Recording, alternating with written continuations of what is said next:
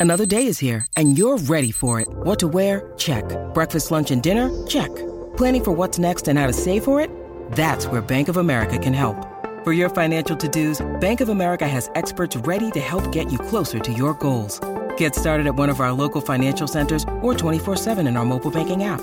Find a location near you at bankofamerica.com slash talk to us. What would you like the power to do? Mobile banking requires downloading the app and is only available for select devices. Message and data rates may apply. Bank of America and a member FDIC. Qualche giorno fa mi è stata posta una domanda estremamente interessante in occasione della presentazione veronese di Spinoza e Popcorn, e per quanto quella domanda fosse molto più elaborata di così, potrei riassumerla con questa formula. Rick, ma secondo te si può fare davvero filosofia sul web? La risposta onesta, immediata, è no. Ma visto che la puntata non può fermarsi così, beh, vorrei cogliere l'occasione per elaborare e ampliare un po' di più la mia visione intorno a questa questione così centrale e interessante e lo facciamo come sempre dopo la sigla. Daily Cogito, il podcast di Rick Dufer ogni mattina alle 7. L'unica dipendenza che ti rende indipendente.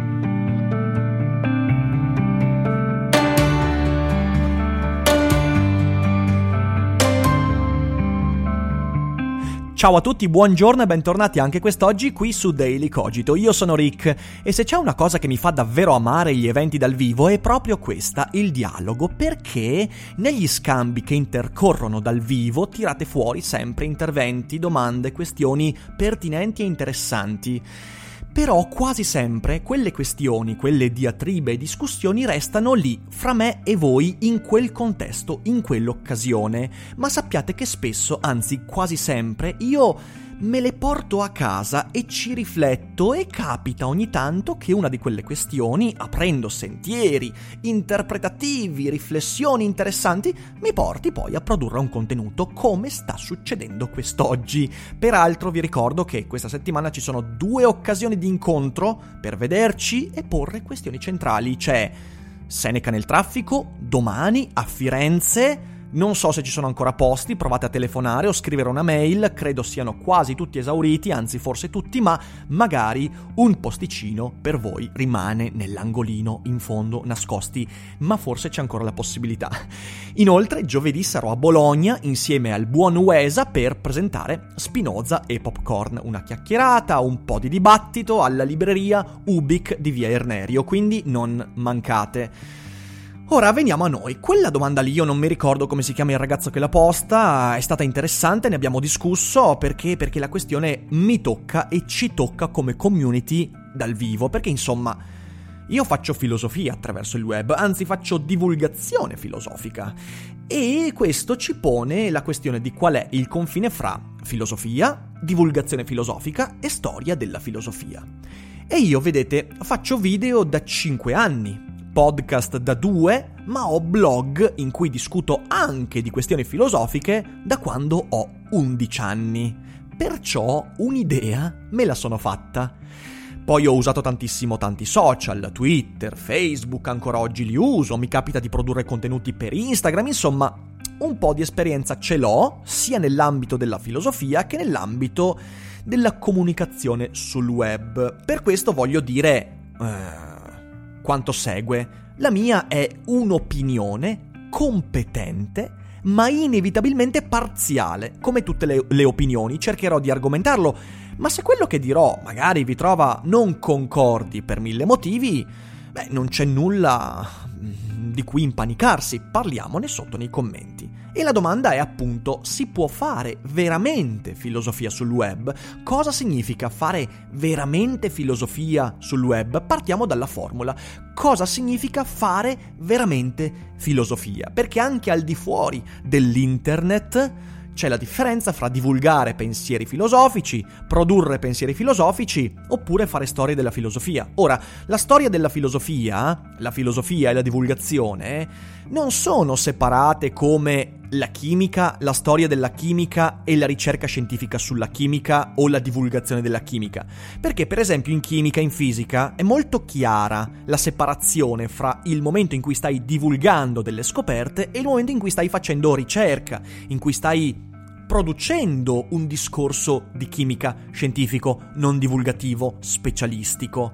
In filosofia le cose sono un po' più sfumate perché, beh, se prendiamo l'esempio di Gilles Deleuze, è chiaro che lui nel corso della sua carriera ha usato la storia della filosofia in modo talmente personale, talmente eccentrico, talmente originale, che il suo stesso pensiero filosofico, quello poi originale, ovvero la produzione dei suoi concetti e del suo sistema di pensiero, ne era eh, inseparabile, cioè tu non potevi separare il pensiero di Deleuze espresso, che ne so, in differenza e ripetizione o nella logica del senso, dal lavoro che lui ha fatto su Nietzsche o su Spinoza o su Leibniz. In realtà c'è questa sfumatura che che non ci permette di discernere in modo chiaro la separazione fra storia della filosofia e filosofia in Deleuze, ma potrei citare altri mille esempi. In Hegel è un po' più facile, ma non così tanto perché se tu leggi le, sto- le lezioni di storia della filosofia di Hegel, tu ti accorgi che sì, in quelle lezioni Hegel stava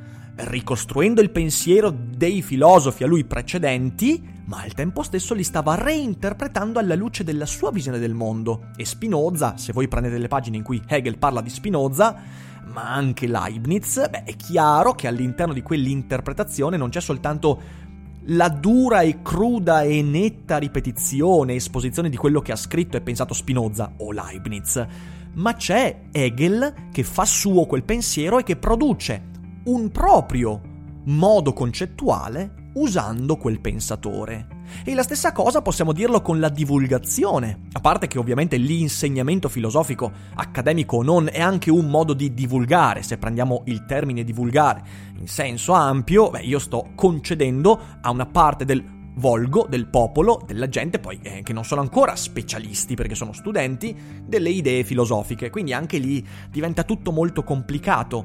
Ma io credo che molti filosofi, potrei anche citarne alcuni, Foucault, eh, Schopenhauer, hanno di fatto divulgato cioè reso disponibile alle persone non specialistiche un certo tipo di pensiero, in questo modo hanno prodotto pensiero. Quindi capite bene che i confini qui non sono netti, sono molto sfumati. Potremmo dire che però cosa vuol dire fare vera filosofia? Beh, secondo me con questa espressione stiamo dicendo che fare vera filosofia significa produrre concetti e sistemi di pensiero, cioè produrre sistemi interpretativi con cui dare ordine alla realtà e all'esperienza quando si dice rendere ragione delle cose, o come diceva più poeticamente Bergson, ricomporre l'infranto, ecco, fare filosofia significa ricomporre l'infranto, cioè produrre strumenti, i concetti, e ambienti, i sistemi, in cui ricomporre l'infranto, cioè dare ordine alle cose che sono disperse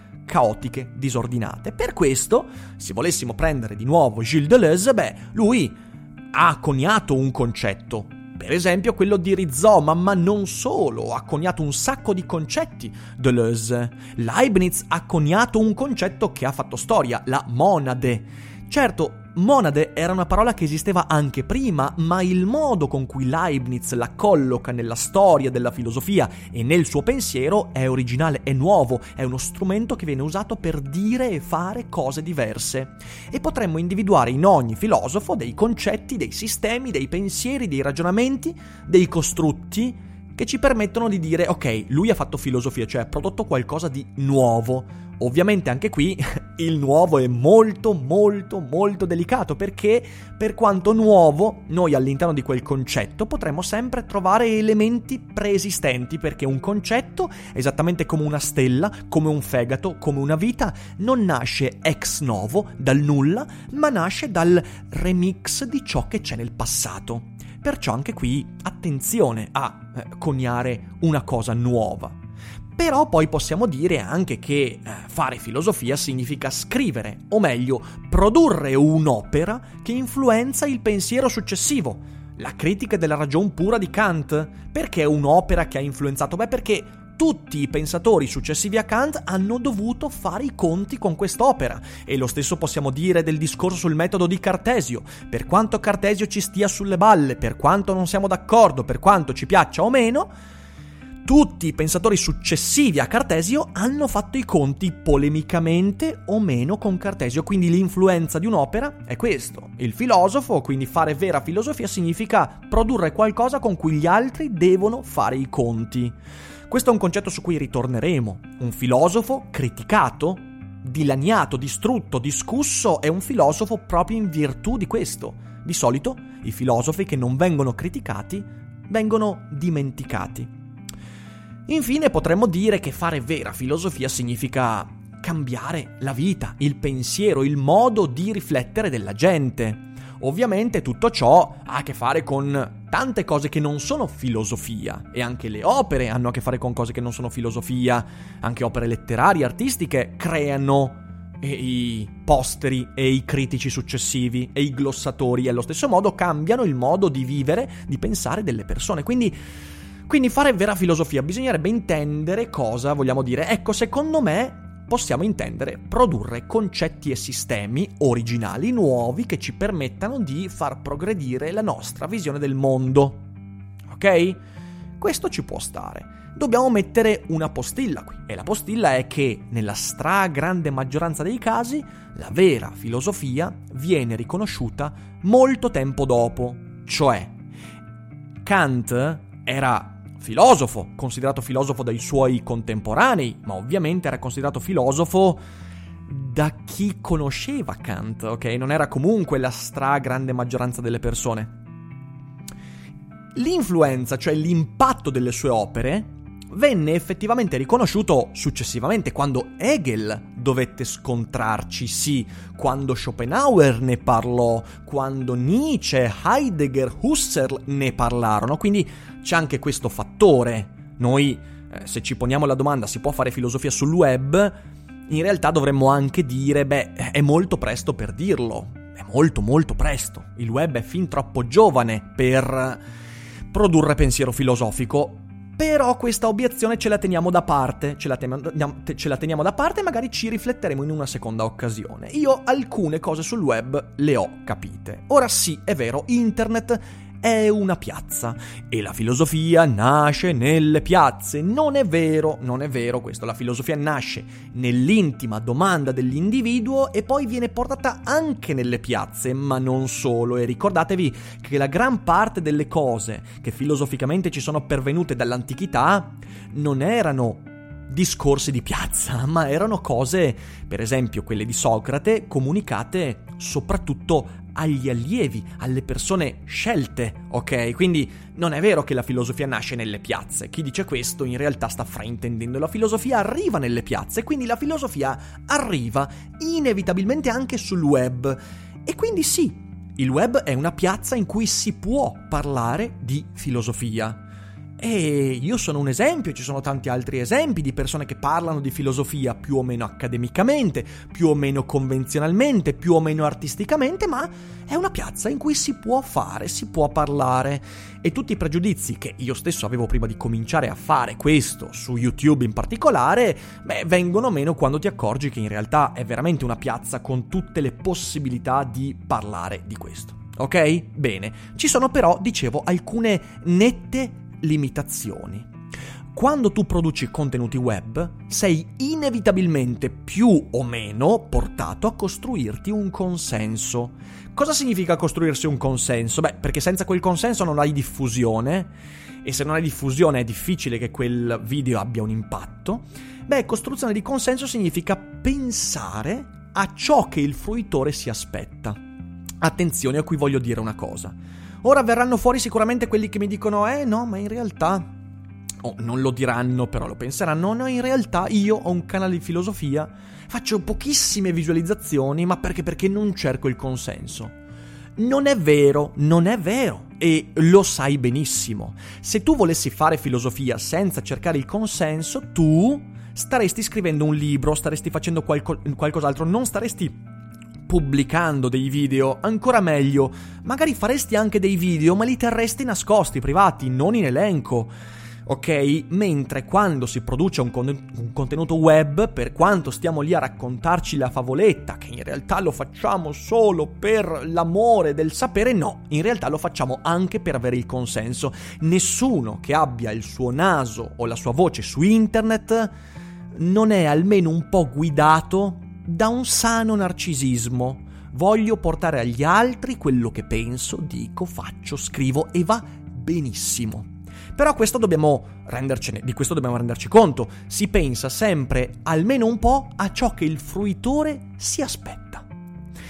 E questo meccanismo poi ha delle, dei, dei sottomeccanismi particolarissimi. Primo, il feedback quasi immediato. Cioè, quando tu pubblichi un video, un podcast, un articolo di blog, un qualsiasi cosa, in qualche modo tu avrai un feedback immediato, che può essere il feedback silenzioso eh, delle non visualizzazioni, quindi magari non vieni visto, non vieni incontrato, non vieni beccato da utenti, oppure il feedback attivo dei commenti. E quel feedback fa tutta la differenza del mondo. Fidatevi, quando Kant scriveva la critica della ragion pura, non aveva assolutamente in mente ciò che il lettore avrebbe pensato e ciò che lui si aspettava che il lettore desiderasse dal suo scritto. E pubblicandolo non pensava ai commenti. E questo è molto importante, è una differenza che fa veramente, fa veramente crea un divario enorme. Questo è legato anche alle condivisioni. Quando tu pubblichi qualcosa sul web, vuoi che i tuoi amici, i tuoi contatti lo diffondano. E di nuovo, uno può stare lì a raccontarsi: no, non è vero, non cerco visibilità. Non è vero, se stai pubblicando qualcosa su internet, tu, tu lo stai facendo per cercare visibilità. E lo ribadisco, non c'è niente di male. Inoltre, nei confronti della community, ovvero delle persone che ti seguono, che mi seguono, io ho una relazione più stretta rispetto ai lettori di un'opera filosofica. Schopenhauer, quando pubblicò il suo Mondo come volontà e rappresentazione, eh, non aveva una relazione con il suo lettore. C'era una distanza enorme fra l'autore e il lettore. Qui non è così. Qui anche, anzi soprattutto grazie a questo feedback continuo, immediato, io leggo i vostri commenti, i vostri commenti impattano su quello che io faccio, io modificherò in parte, sì, no, meno, più ciò che dirò, farò, penserò ed esprimerò in futuro. A causa di questo noi abbiamo una relazione molto più stretta, che è comunque distante, ma è molto più stretta rispetto alla scrittura di un'opera filosofica. Ci sono altri aspetti da tenere in considerazione. La produzione di contenuti web eh, impone uno studio multiespressivo. Ogni contenuto web è dispersivo nel lavoro del creator. Molto più che in ogni altro caso nel video, il video è, voce, eh, per chi la usa musica, eh, gesto, espressione facciale, pause, tempo, ritmo, luci, fotografia, strumentazioni tecnologiche quindi c'è molto di più rispetto a quello che vuoi esprimere e tu sai perfettamente che lo esprimerai anche con altri elementi che non sono quelli discorsivi, quelli semplicemente sintattici, lessicali e grammaticali.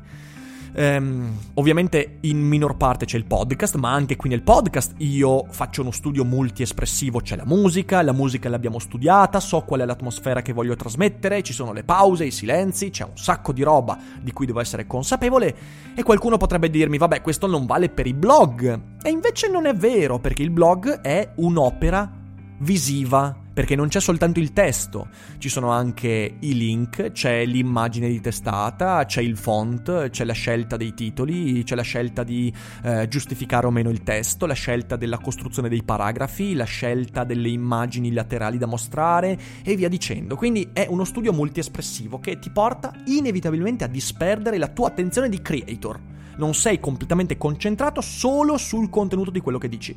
La stessa cosa vale per lo spettatore, questo l'abbiamo detto tantissime volte, è un'esperienza multiespressiva. E questo porta a disperdere il focus quando guardi un video, non stai soltanto ascoltando le parole, ma stai vedendo delle cose, stai fruendo del gesticolare, delle luci, ma non solo, anche dei, eh, delle distrazioni che YouTube ti impone, e i canali correlati, l'algoritmo che ti propone la pubblicità, la descrizione, i commenti e via dicendo. E poi a tutto questo aggiungiamo, cosa che in un libro non c'è quando lo scriviamo, tu da creator devi anche stare attento alla limitazione delle policies, cioè The SAD oggi non potrebbe mai produrre contenuti sul web se non per il deep web. A tutto questo vorrei aggiungere ulteriori riflessioni. Già qui abbiamo capito che c'è un problema, c'è una differenza di natura fra il produrre un'opera filosofica e il produrre un'opera web filosofica, ma si aggiung- aggiungono altri elementi non secondari. Un'opera filosofica vive oltre le intenzioni dell'autore, anche perché se ne può fare esperienza intima e solitaria. Quando leggiamo Così parlò Zarathustra di Nietzsche, eh, noi, e anche questo, quante volte l'abbiamo detto, scarsamente siamo a contatto con le intenzioni dell'autore e moltissimo siamo in contatto con quello che noi stiamo trovando in quelle pagine. Ho scelto lo Zarathustra perché è un'opera criptica, enigmatica, molto più di tantissime altre nella storia della filosofia. E non è criptica perché è difficile il linguaggio, no, perché veramente è una sorta di opera oracolistica, oracolare, ok? Bene. Perciò questo vuol dire che io, da lettore dello Zarathustra, sto entrando in contatto con un'opera di cui decido il tempo di vita, cioè io decido il tempo, il ritmo di lettura, io decido cosa trovarci, poi posso anche fraintenderlo, posso aiutarmi con altri libri, interpreti, professori, lezioni e via dicendo, con le live di Ric Dufer. Vi ricordo che quella su Nietzsche si terrà il 28 gennaio, quindi fra una settimana. Vi metto il link sotto in descrizione. Però, insomma, eh, io posso decidere il tempo e sono da solo. Io quando leggo l'opera sono da solo e quando Nietzsche la scriveva era da solo. Nel contenuto multimediale le cose non stanno così. Tu prima di tutto sottostai alla durata dell'autore, perché quando uno guarda un mio video può anche eh, velocizzarlo, rallentarlo, ma non può decidere di rileggere quella pagina 11 volte di fila. Certo può tornare indietro e riascoltarmi, ma quell'ascolto sarà sempre sotto un ritmo, un tono, un'emozione che io ho impresso nel video, nel podcast oppure nel blog e non sei da solo, non sei da solo nella fruizione, perciò non sei da solo neanche nella produzione. Ecco, il web, a differenza della produzione di opera filosofica, non è mai solitario, non ci lascia mai da soli e la filosofia, la produzione di concetti, di sistemi, di pensiero, impongono che tu in un certo momento, anzi in un momento preponderante della tua fruizione e della tua produzione sia da solo, sia in relazione ai tuoi specchi, solo con te stesso. Non sei mai da solo perché da utente c'hai gli algoritmi, c'hai la pubblicità, hai i commenti degli altri, hai una community, hai un ambiente. Sei circondato di parole che stanno insieme a quelle che stai ascoltando o leggendo da creator, beh, l'abbiamo detto, non sei mai da solo. Perché? Perché hai l'aspettativa del pubblico, hai i commenti del pubblico, il feedback e via dicendo. Quindi tutti questi motivi eh, mi fanno dubitare che internet possa essere mezzo di produzione filosofica. Io ho sempre fatto video e podcast sapendo che si tratta esclusivamente di occasioni di incontro occasioni divertenti, istruttive, importanti, io ce la metto tutta per far sì che questi 20 minuti che mi dedicate ogni giorno, oppure la mezz'ora di un video, oppure la lettura di un articolo siano spesi bene. Cioè, il mio lavoro è far sì che questi momenti non siano di puro intrattenimento, ma siano momenti che poi vi portate a casa, esattamente come io mi porto a casa le vostre domande dagli eventi, e vi facciano riflettere e vi diano strumenti utili per migliorare, perché no, la vostra vita, ma io so che sono occasioni di incontro per concetti che sono a volte miei, a volte altrui, ma sono occasioni di incontro e non produzione di pensiero filosofico, di vera filosofia. Perché sapete, la filosofia, e di questo sono convinto, la si fa nei libri o di persona, guardandosi negli occhi. E non con troppe persone, con poche persone. Quindi eh, questa è l'importanza degli eventi, soprattutto gli eventi a numero chiuso, po- poche persone. Per me è fondamentale parlare, discutere con poche persone di cose molto importanti. Ed è altrettanto importante scrivere nei libri Volete sapere il pensiero di Eric Dufer, di Riccardo Alferro? Volete sapere i suoi concetti, il suo sistema?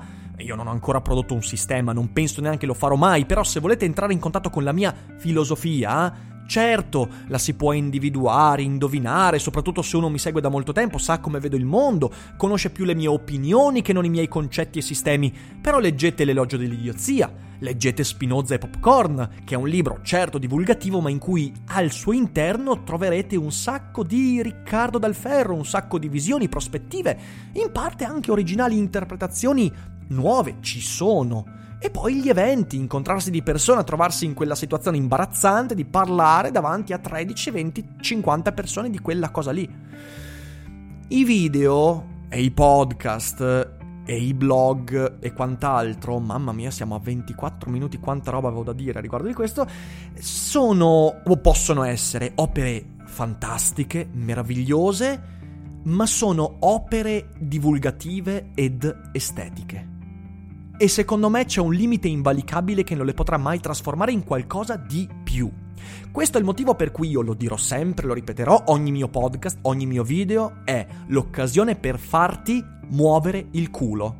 Tu ascolti me, io ti stimolo, tu vai a leggerti Kant, Schopenhauer, Spinoza, Platone, Socrate, L- Socrate no ovviamente, Platone, Leibniz, Heidegger, vai e leggi, è là che puoi veramente incontrare la filosofia e magari anche un mio libro dove puoi incontrare la vera filosofia.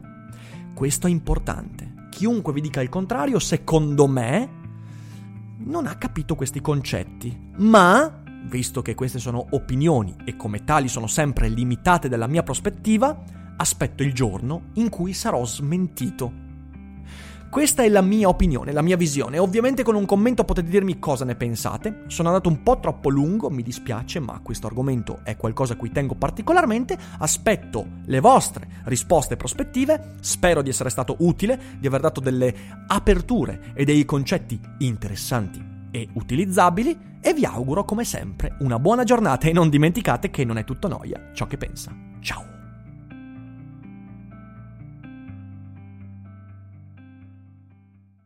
E adesso un bel caffè finito. Perché rischiare di rimanere senza caffè quando puoi abbonarti a Caffè Borbone? Prezzi vantaggiosi, costi di spedizione inclusi, tante possibilità di personalizzazione e l'abbonamento lo sospendi quando vuoi. Decidi tu la frequenza, la qualità, scegli tra le cialde e capsule compatibili e crea il tuo mix di gusti e miscele. Mai più senza caffè con l'abbonamento Caffè Borbone. Tutte le info su caffèborbone.com.